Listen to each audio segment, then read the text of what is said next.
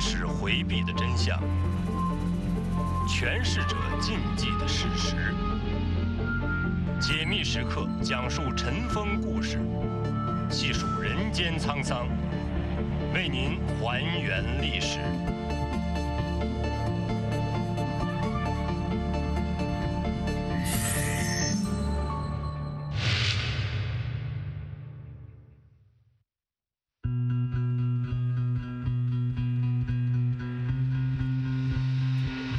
八一年七月一日，时任美国中央情报局副局长鲍勃·伊曼在中情局总部向一名华裔男子颁发了一枚职业情报勋章，表彰他在中情局工作期间尽心尽力，成绩卓著。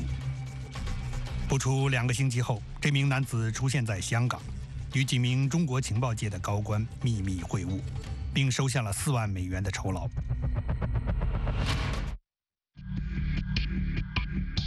四年后的一九八五年十一月二十四日，美国《华盛顿邮报》的头版赫然出现了这名男子被捕的消息。他被指控在过去三十多年里一直向中国传递情报。一夜之间，他成为各大媒体追踪的焦点。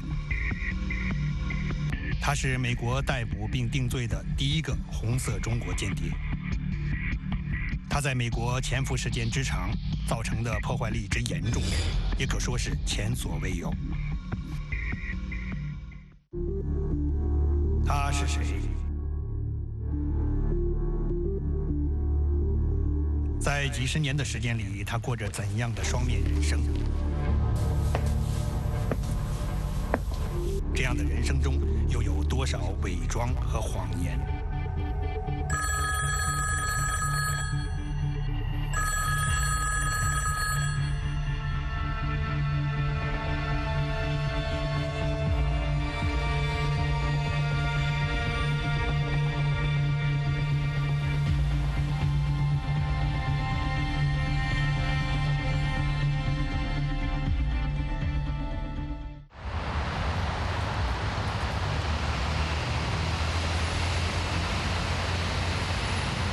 一九八二年九月的一天，美国联邦调查局中国反情报组组长 I.C. 史密斯接到同事的一通电话。美国中央情报局刚刚向他们透露了一条重磅消息，他必须马上到联邦调查局总部来一趟。He handed me a single piece of paper, and basically what this 他递给我一张纸，上面最多有五六行字，大致的意思是说，美国情报界遭到长时间渗透，对方是个和中国合作的人，基本上就只说了这么多，没有透露这个人的族裔、性别，什么都没有。essentially that was it. How did the CIA discover 中央情报局是怎样发现这个情报漏洞，或者说安全漏洞的通过一位了不起的线人，我给他取了个代号，叫剁手。这位线人是被美国中央情报局策反的一名中国情报机构人员他的代号舵手这是一个潜水艇专有名词。He was somewhat submerged 他是那个潜伏在中国内部的人。这个案子能否浮出水面就取决于他了。不过由于他的级别有限他只能向美方提供这名红色间谍的代号。其真实姓名和身份还是扑朔迷离。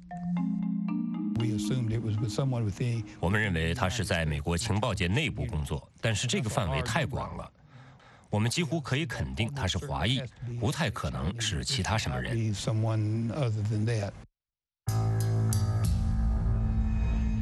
联邦调查局通过中情局和舵手秘密联络，请他协助调查。他们提问，舵手回答。Sometimes the answer would be two or three or four words long. 有时回复可能只有两三个、三四个字。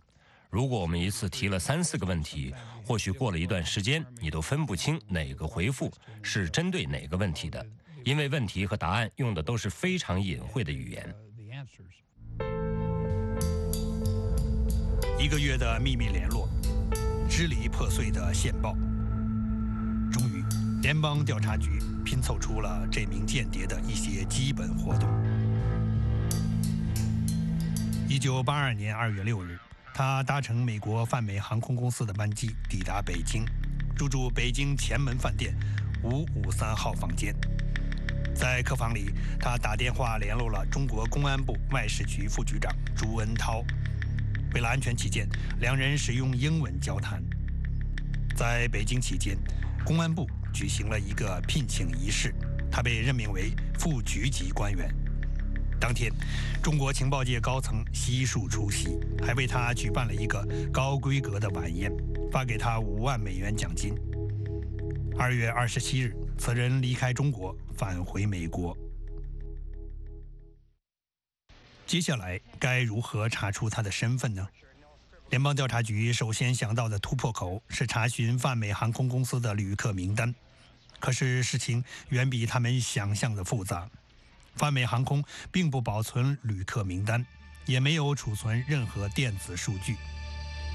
更蹊跷的是，泛美航空公司在二月六日这一天。根本就没有任何抵达北京的班机。史密斯开始怀疑剁手情报的准确性，可是中情局担保舵手非常可靠。在纽约协助调查的联邦调查局探员在查阅了密密麻麻的航空公司飞行记录后，发现中国民航有一条和泛美航空一模一样的航线，同样从纽约肯尼迪机场出发。途经旧金山飞抵北京。与此同时，在华盛顿，另一位联邦调查局探员在对中国驻美大使馆的监听记录中，发现了一通不同寻常的电话。有一个讲中文的人给大使馆打电话。他说：“我的飞机晚点了，我只想要有人知道这件事儿。”一位普通旅客为什么要将自己航班晚点的消息报告中国大使馆呢？这位长期从事对中国反间谍调查的探员提高了警觉。经过核实，打电话的那个男子因暴风雪而延误的航班，实际抵达北京的时间，正是那架中国民航航班抵达北京的时间。北京的那个舵手搞错了情报，因为泛美航空和中国民航使用的是同一个出闸口。接下来的事情顺利了许多，联邦调查局查阅了二月二十七日中国民航的返程记录，又请旧金山海关调出当天的入境信息，根据线索一一核对。二月六日抵达中国，二月二十七日返回美国，华裔。男性，有一个名字从重重迷雾中显现出来：金五代，美国公民，六十一岁。We call the CIA。我们给中情局打了电话，问他们：你们有没有一个叫金无代的雇员？他们说没有。我说回去再问他们：你们以前有没有一个叫金无代的雇员？有，他一九八一年退休了，目前还在以合同工身份工作。一九八三年四月十四日，美国外国情报监视法庭授权联邦调查局监听金无代的电话，并且对他的信件、住所及行动进行监控。代号“鹰爪行动”的调查正式启动。一九八三年五月底。联邦调查局得知金无代将启程前往香港，我们去法院申请了一张搜查令，想看看他身上是不是带了什么机密情报。在华盛顿市郊的杜勒斯机场，联邦调查局秘密检查了金无代的行李。为了避免他觉察，他们小心翼翼地给每一层行李拍了照，又依据照片将物品原封不动地摆放回去。他们没找到任何机密情报，却在他的行李里发现了北京前门饭店五五三号房间的钥匙。这是一项意外的发现，却也是一项重大的发现，因为这验证了中情局线人剁手提供的一个重要细节。他说，这个人回北京出席宴会的时候，住在前门饭店五五三号房间。如果说此前联邦调查局还对金无代的间谍身份有些许怀疑的话，此时一切疑云烟消云散。毫无疑问，他就是那个人了。而这恰恰也说明了金无代的一些性格特征。他离开饭店时忘记还房间钥匙，大多数人会把钥匙丢进垃圾桶，但是他一直留着，想着下次去的时候还给他们。联邦调查局发现金无代频繁地往来于美国与亚洲之间。一九八三年九月，他再次启程前往香港和澳门。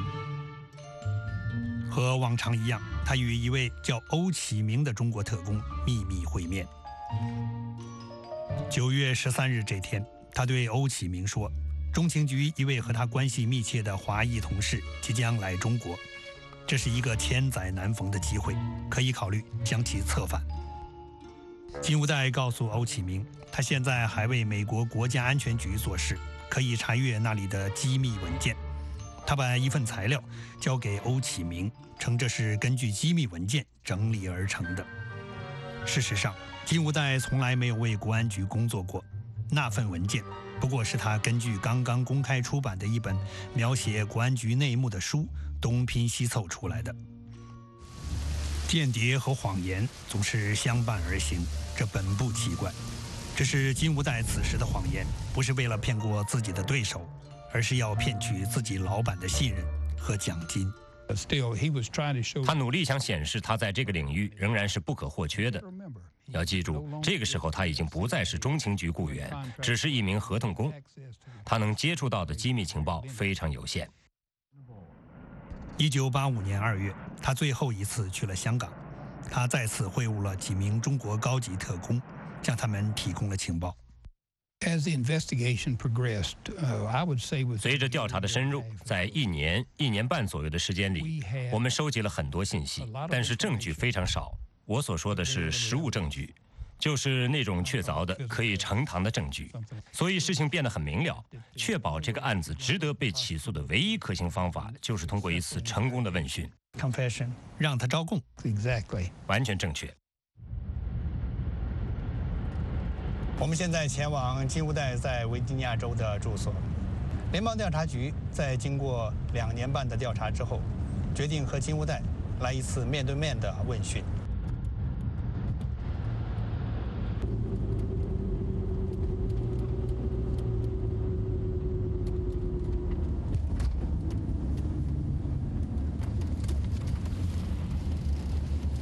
水门公寓一共有四座楼，金无代夫妇就住在二号楼里。不过他退休以后，在旁边的一号楼又租了一个房间。这样做的原因，一方面可能是因为他当时和妻子的关系不太好，但是也有另外一种猜测，就是这样做更方便他进行间谍活动。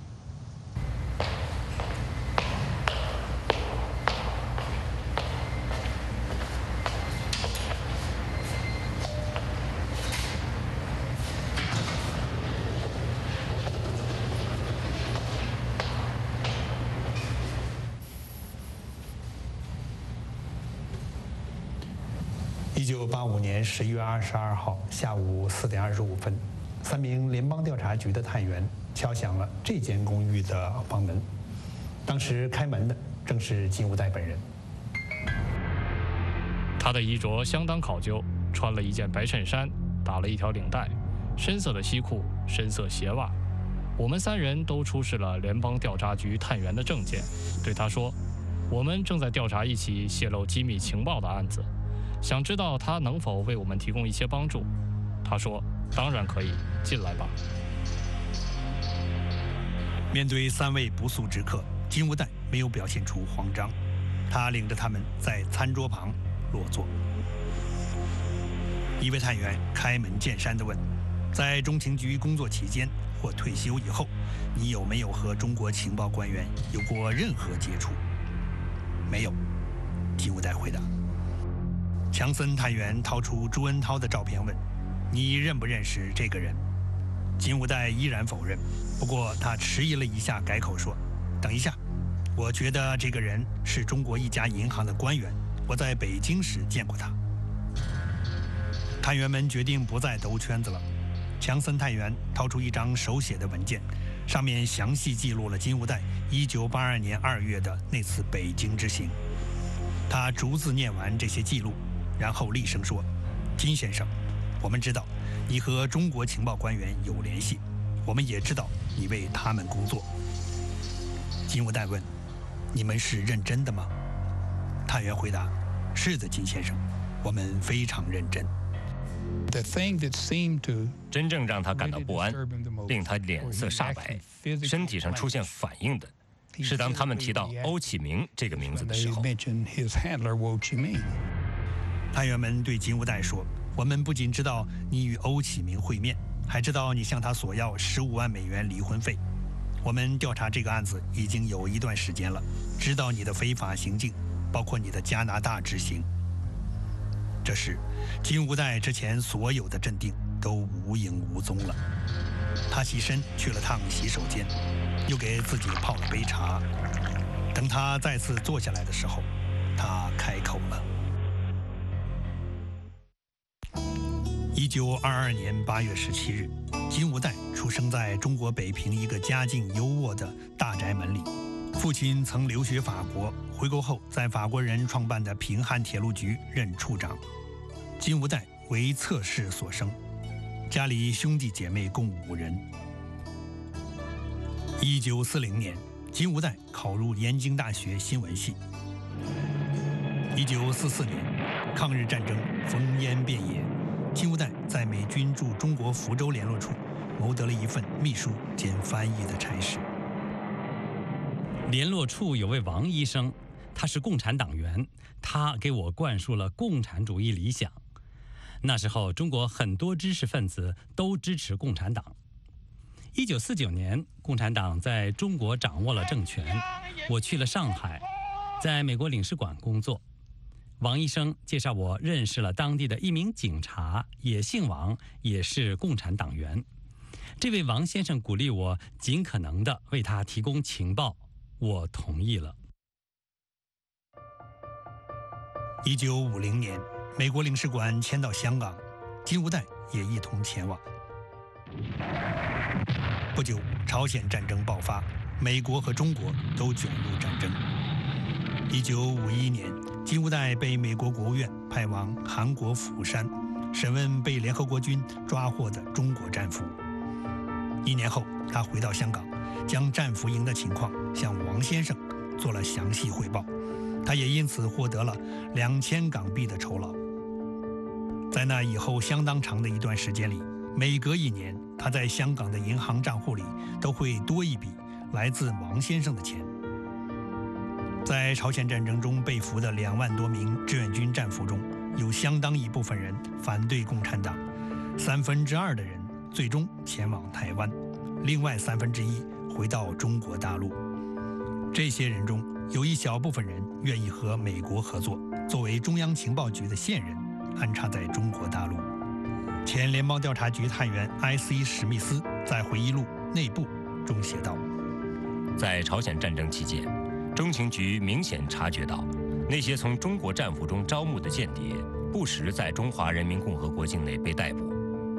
可是，从没有人怀疑过这些事件的背后都有同一个人——金吾代，那个会讲四种中国方言、总是热情帮助美国同事的宝贵员工。”一九五二年，金吾代来到日本冲绳，考取了美国中情局下属的外国广播情报处，工作是监听中国大陆广播，把其中的重要内容译成英文。这是他进入美国情报部门的第一步。不过，那时他还只能接触非机密文件。在冲绳期间，王先生把他介绍给一位欧先生，欧启明，从此。成为金吾代的顶头上司，他们的合作关系将贯穿他日后二十多年的间谍生涯。一九六一年，金无代得到了一个去美国的机会，外国广播情报处调他到加州圣塔罗莎分部工作。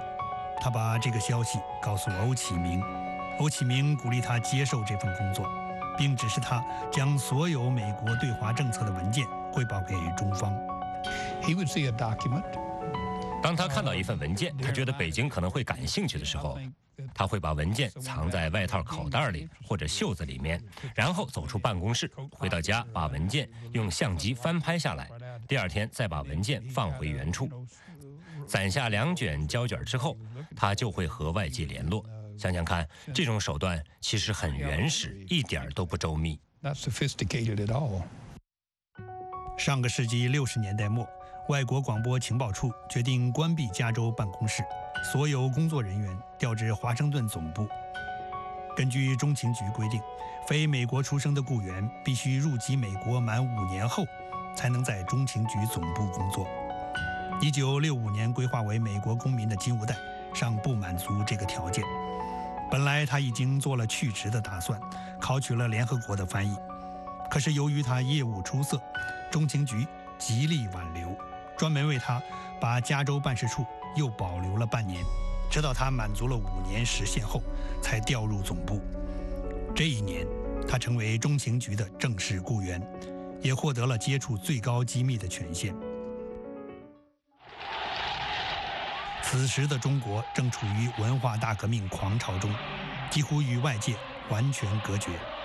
金无代的顶头上司欧启明也被关在监狱里。文革结束后的一九七六年，他与欧启明又恢复了联系。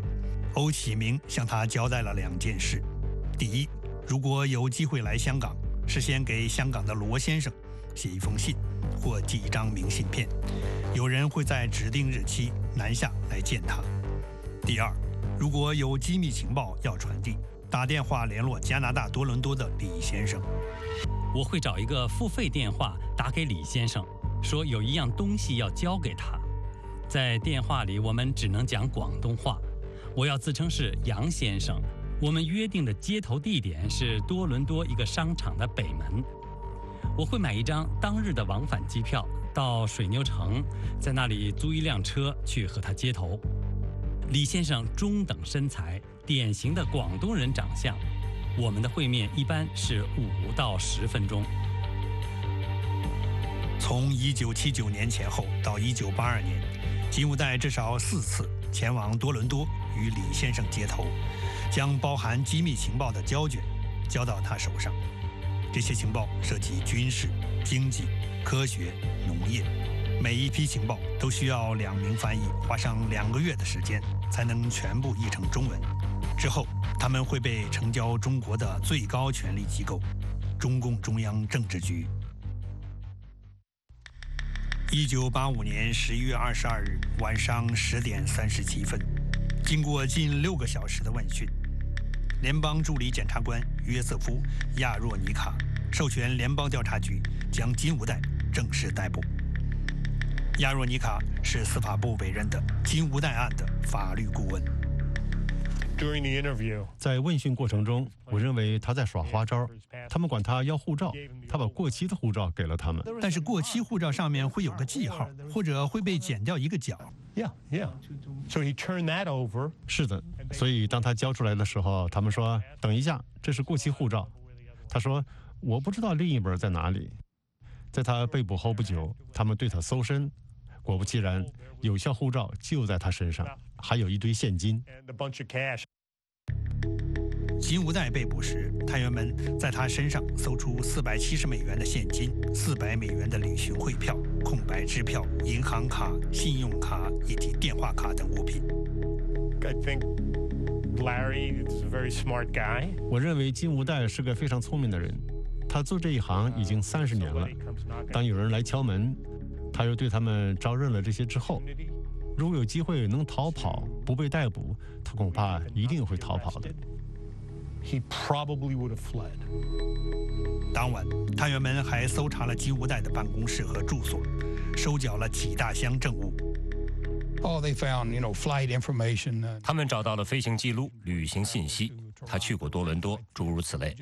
这些记录完全可以佐证我们的调查。零零星星的纸片丢着这儿一张那儿一张，他会记下我从某某人那里收了两千美元，这几乎就像是一种供词。He was a pack rat. 从某种程度上说，他是一个非常细心的记录保管员，像个耗子似的，什么都攒着。一个好间谍是永远都不会保留这些可能会给自己惹麻烦的东西的。因为他有一个记事本，一个小本，一个的，就是他每他他有一个习惯，就是把每天那个都好像日记啊，很简单的日记，就一个小本上，就是今天怎么样怎么样。到大陆去之后，他在小本上就写了。就他也是百密一疏啊，他不应该把这个东西写在他那个本子上，就说是那时候大陆的好像是公，就我忘了是公安局还是公安部那个单位，反正请他吃饭，有有这个熊掌。联邦调查局在金无代的住所找到六本日记，其中他用英文简短的记录着：八一年七月十一日，欧和盛。收到五万元港币，放入百乐保险箱，承诺五万美元。一九八二年二月六号抵达北京前门饭店五五三房间，八十元人民币一天。朱来酒店谈计划。李副部长当晚会面，吃熊掌属珍馐美味。一九八二年二月二十五日，与李、魏、朱、欧谈生意。之后涮羊肉，他就从大陆回来，表示很高兴。他说大陆，他那时候住在前门饭店，他说很好啊，这这，他们请他吃的去吃饭也很好啊。他也是开玩笑，他说你知道他我住前面饭店呢，他说那个，啊柜台上那个小姐很漂亮，他说你可以到前面饭店去找她。张茂林。是金无代三十多年的好友，他们的人生轨迹有不少交集。一九五一年，金无代在韩国釜山审问中国战俘时，张茂林也考取了联合国军的翻译，被派往朝鲜半岛担任战俘审问官。只不过那时他驻守在朝鲜春川附近，与金无代还不相识。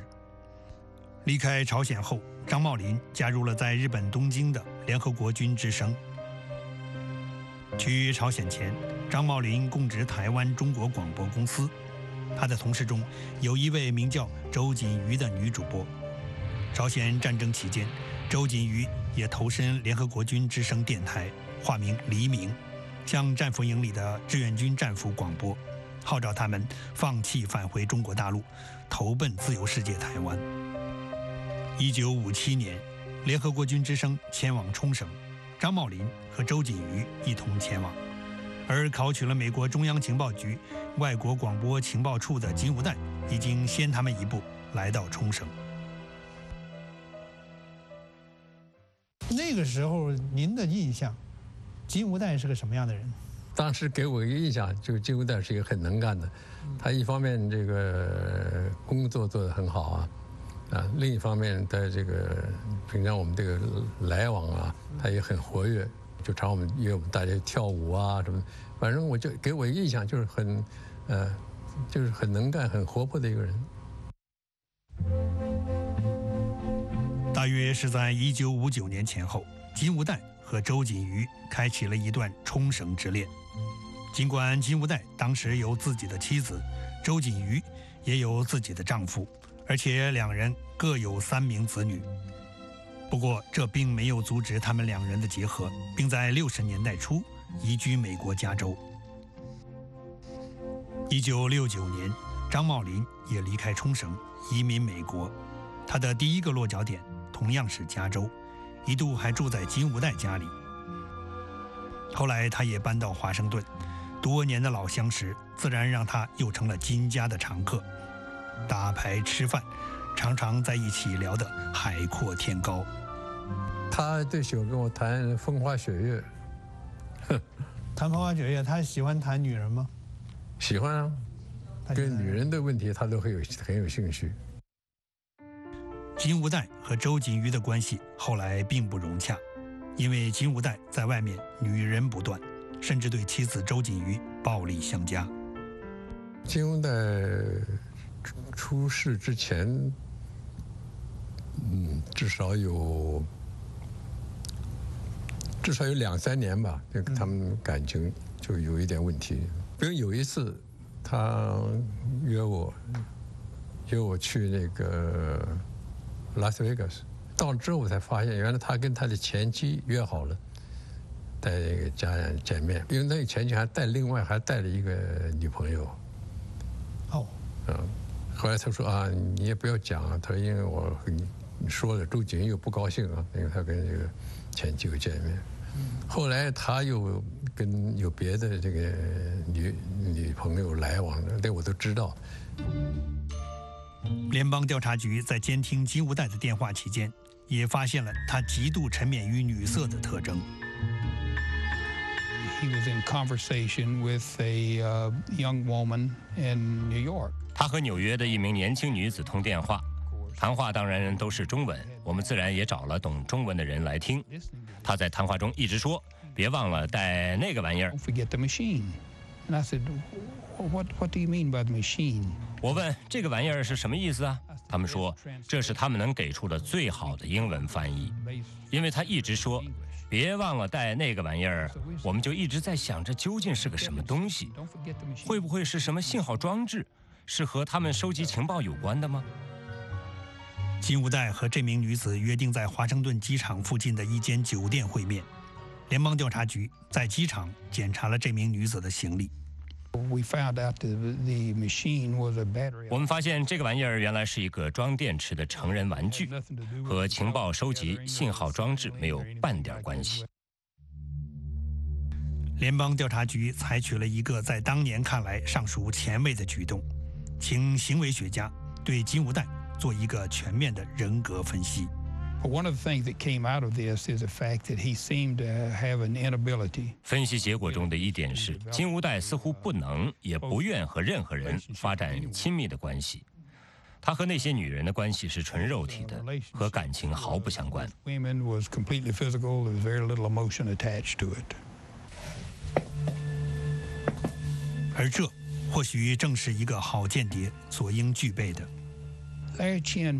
从很多方面看，金无代是一个完美的间谍。他不受意识形态的约束，他所做的一切完全是为了钱。He was completely mercenary. 但有一次他他这个就问我啊，他说有没有人需要这个贷款？那有两千万美金可以可以这个可以贷。他说如果做成的话呢，当然你们可以拿这个 commission。当当然这个时候也没成了。后后来我就想，一般像我们这种人啊，就是公务员或者还有我们认识人，谁能一下子拿出两千万美金来贷款呢？所以后来我就有一点怀疑啊，我就我我还跟周局还提过，我说这个背景是什么？我说谁幕后有两千万的贷款？我说是不是中国政府啊？金无贷的财务问题，也正是检方取证的一个重点。检方证实，从1952年到1985年，金无贷总共接受了中国情报机构的约18万美元。这些钱分别存在香港的华侨银行和汇丰银行，包括现金账户和一个价值十万美元左右的黄金账户。一九八二年，金无代要求中国情报官员帮助他在美国发展生意、经营房地产。在我身后这个公寓楼里，金无代一共购买了五个单元，在华盛顿周围和内华达州，他一共用贷款购买了三十一处房产作为出租房，总价值七十多万美元。除了经营房地产外，金无代还热衷赌博，是拉斯维加斯等地各大赌场的常客。他在赌场玩什么？就是打 blackjack，就是二十一点。嗯，他自称玩的很好，是不是？也就是说，他每次都能赢钱喽。他说每次都赢钱，不过我不相信每次都赢，啊，他可能赢多输少可能。经常陪他一起出入赌场的妻子周锦瑜回忆说，金无代赌博很有一套，基本上是九赢一输。然而他的财务记录所显示的却恰恰相反。金无代的会计师后来在法庭作证时说，从1976年到一九八二年，金无代给各大赌场开具的支票总额为九万六千七百美元，在人前营造赌神形象，实则债务缠身。这个谎言的背后，可能有着怎样的隐情？He was trying to launder that money. 他想通过赌博来洗钱。好，怎么做？If he won money, 如果他赢了钱，至少在他看来，这些是干净的钱。That was clean money. OK，因为从香港来的钱和那些他赌赢了以后放入当地银行的钱之间没有直接联系。Local bank account. 和赌博时输的豪爽相反，在日常生活中，金无代却非常节省。他衣服啊，甚至于鞋袜，都是到那个 yard sale 去买。他从来没有买过，就是到这个百货店给自己买一件新的衣服，没有。他一直这样。哎呀，我为什么很很很清楚呢？因为 周景云有一次跟我说。他说：“这个周景那个金庸代的生日，他说这么多年了，他从从来没有买过一件新的衣服，所以周杰说想送他一套西装，而且他在美国这么多年没有买过新的汽车。”最成功的间谍是那些表面看起来非常普通的人，他们从不惹人注意，不开豪车。你要知道啊，零零七那样的间谍其实并不是那么有效的。从金无代被关的第一天起，周瑾瑜每周两次去拘留所探视他，风雪无阻。他们还几乎每天通信。信都写的非常的这个，好像是恩爱啊。我那会儿还开玩笑，我跟周瑾说：“我说你们早就这样，他信写的这么好，你们两人怎么还要什么要离婚什么？这个信我说比一般情书都写得好。”一九八五年十二月十一日，周瑾瑜写道：“总之，过去的都已经过去了，我绝不记仇，只盼你能够早日回到我的身边，想想晚年相守之福。”十二月十三日，金无代在狱中回信说：“小鱼，我知道你爱我是多深多纯，简直是唯一的命根。所以在地震大难临头时，人人都往屋外跑，而你却往屋内冲，不是为别的，就是因为我还在屋内睡觉。你这样把自己的生死都置之度外的，纯粹出于本性的行动。”实在深深感动了我。在他们的婚姻中，周瑾瑜曾经两度提出要与金无代离婚，后来都由于金无代苦苦哀求而放弃了。一天，金无代告诉周瑾瑜，他在香港的银行里有十万美元存款，他要周瑾瑜去取出来，以防不备之需。那时候我就劝周瑾瑜不要去，我说你这个钱绝对拿不到的。一出事，他一定把这个钱冻结。这个呢，可是周女不相信，他还是跑了香港去了一趟，回来就白跑一趟。他有没有跟您说为什么会白跑一趟？他就说拿不到，就他说就像你说的冻结了。冻结了。是谁冻结？他有说吗？当然是中国的中国政府当局了，因为他的钱在中国银行嘛。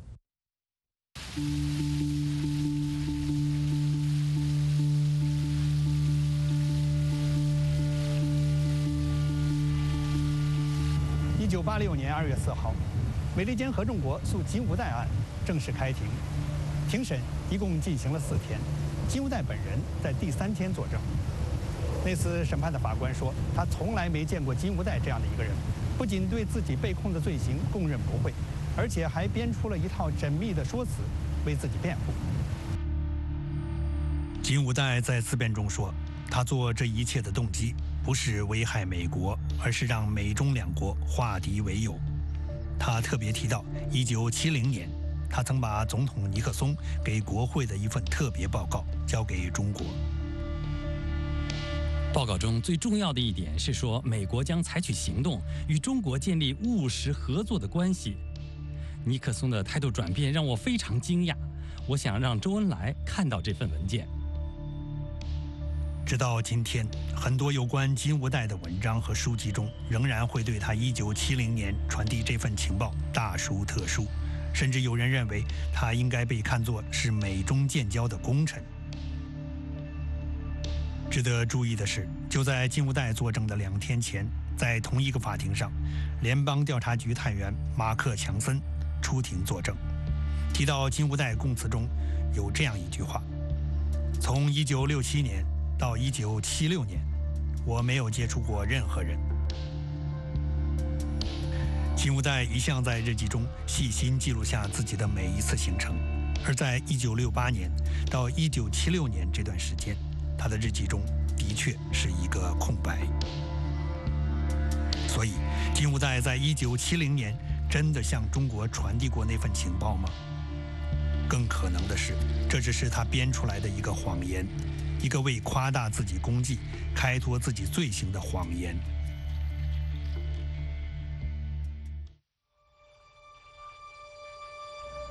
一九八六年二月七日下午四点，十二名陪审员经过三个半小时的讨论后裁定，金无代十七项控罪全部成立。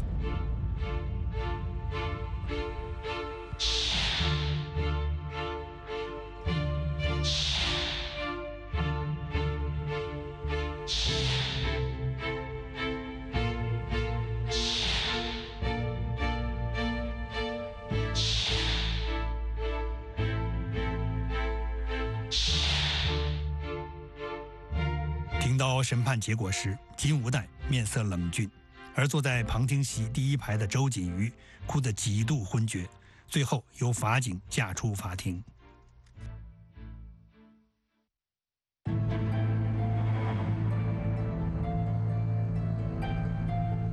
庭审结束后，金无代回到拘留所，等待三月四日的判刑。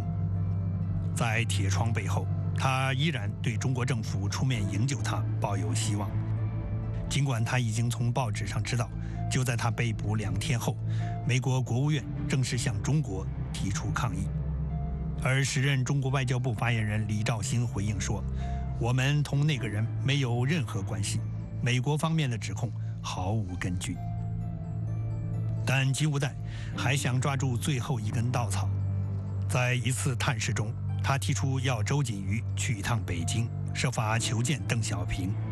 他说：“只要邓小平能给里根总统拨通一次电话，有可能得到释放。”金无代要他去北京，去见邓小平，嗯，然后然后邓小平可以救他。我说这个根本绝对不可能。我说你到北京去见邓小平，我说中国当那个时候根本不承认你是是中国的这个这个间谍。他怎么可能接见你呢，邓小平？所以后来他就没有去。一九八六年二月十九日下午，周锦瑜和往常一样去探视了金无代。那天晚些时候，金无代还接待了另外一位访客——纽约华文报纸《中报》记者陈国坤。那时的他似乎依然相信，中方对他不会袖手旁观。他说：“至少要做给世界看，是不是？人员出了事情，结果好，就一句我根本不理，这从人情上说不过去。这个国家不负责任，不会永远不负责任，对不对？”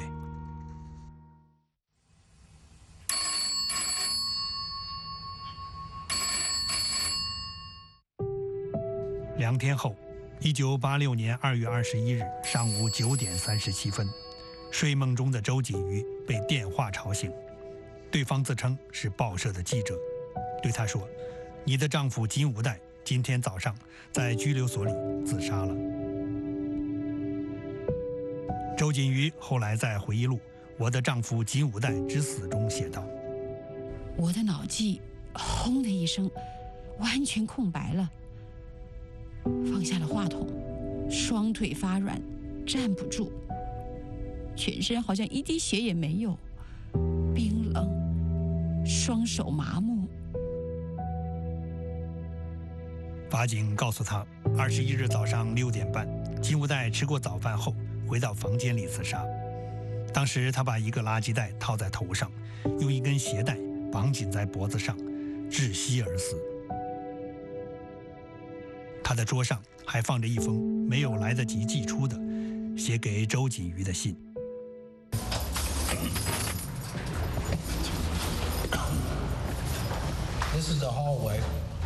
这是走廊，这个走廊这么多年都是这个样子，同样的格局，没有任何变化。他的房间在这里。这是当年关他的房间。这边是他的卧室或牢房，这里是起居室，他们可以出来看电视。有人会把餐盘送进来，他们可以坐在这张桌子边吃饭。那边是电话、马桶和洗手池，他们还有一个洗澡间。这个就是金无代洗澡的地方，每天洗澡的地方。当年就跟现在是一模一样的。这个呢，就是他当年住的这个地方。我们打开，可以看一下这个地方。当年他就住在这里边。这个铁床当年是没有的，当年是没有铁床的，所以他睡的地方呢是睡在这个砖砌的这个床上面。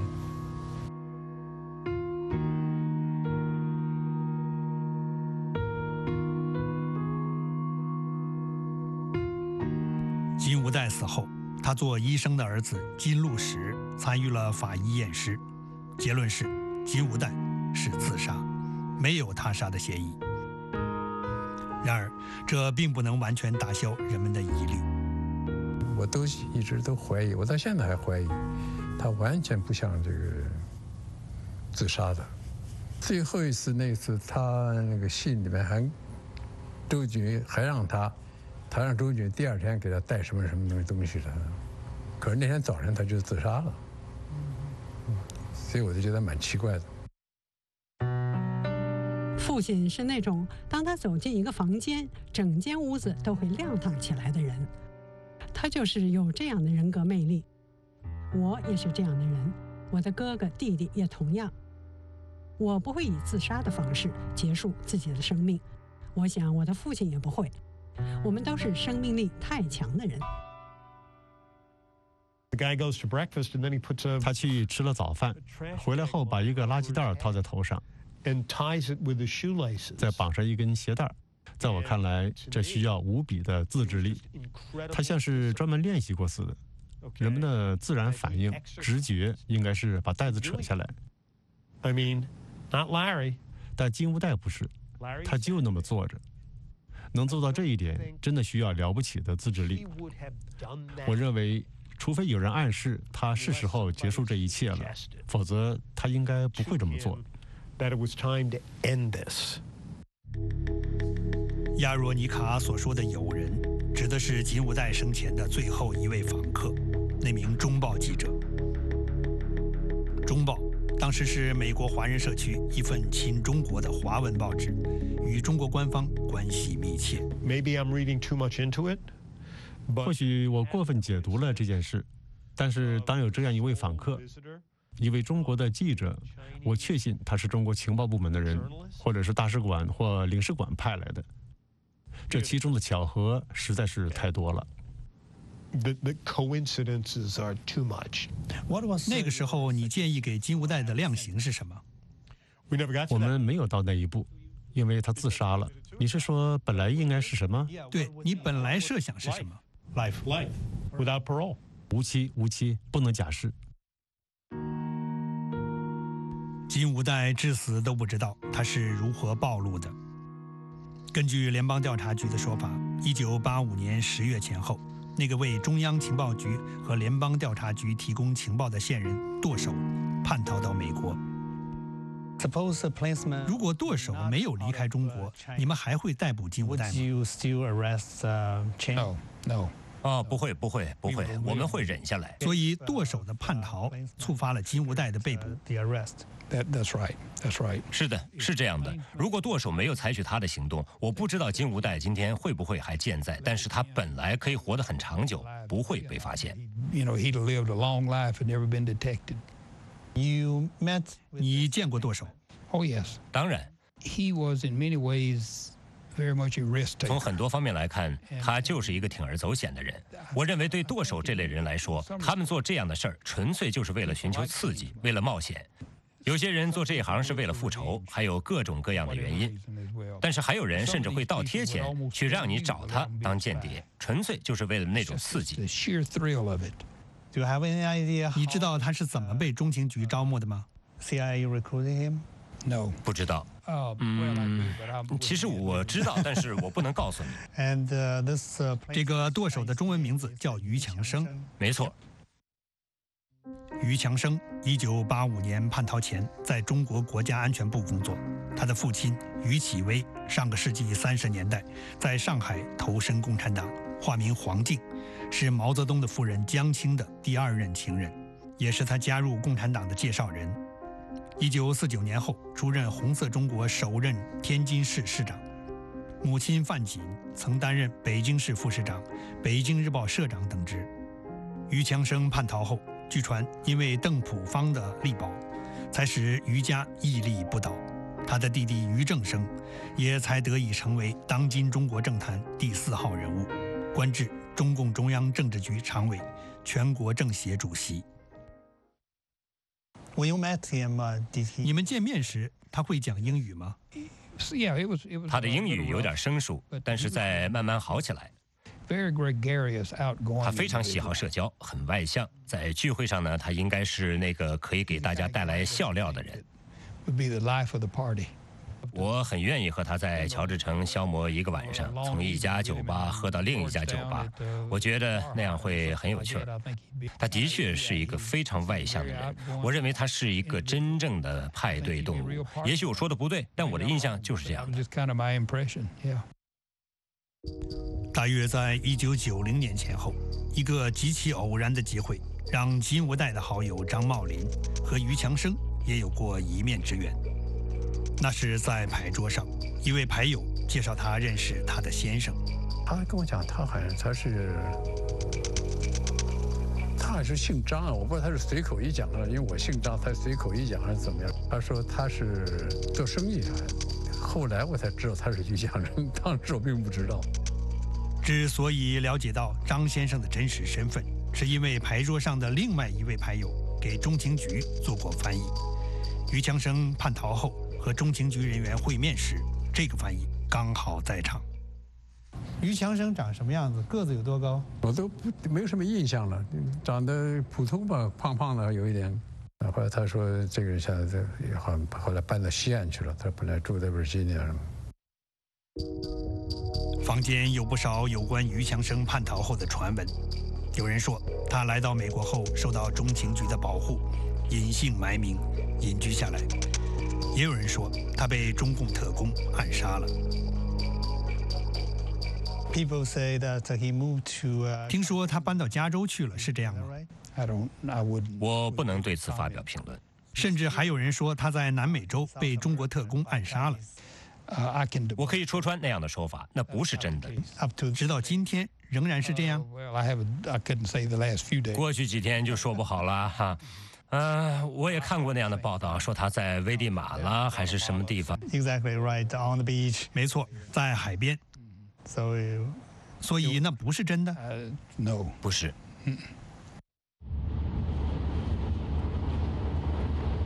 金无代的三名子女目前都居住在美国加州。金无代来到美国之后，只有他的长女金美石，曾经在金无代和周瑾瑜身边生活了两年。金美石不愿出现在镜头前，但她同意带我们去看看父亲的墓园。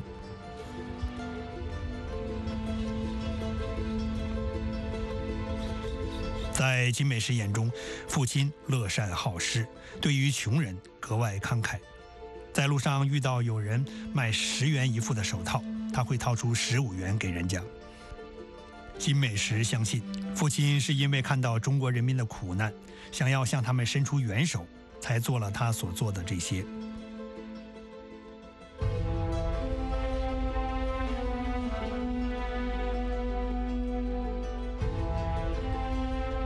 金无代就长眠在这里。在他的青冢之旁，安葬着他的妻子周瑾瑜。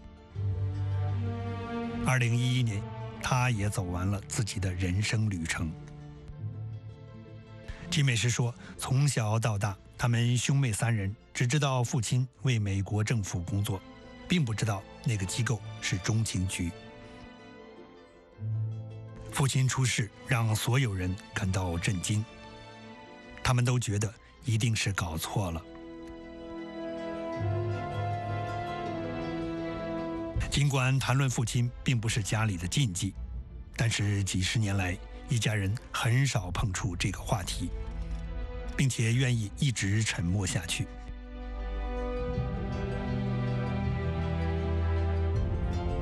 但是金美石告诉我们：“我深深的尊敬、仰慕、热爱我的父亲。我喜欢我爸爸，没有什么能改变这一点。”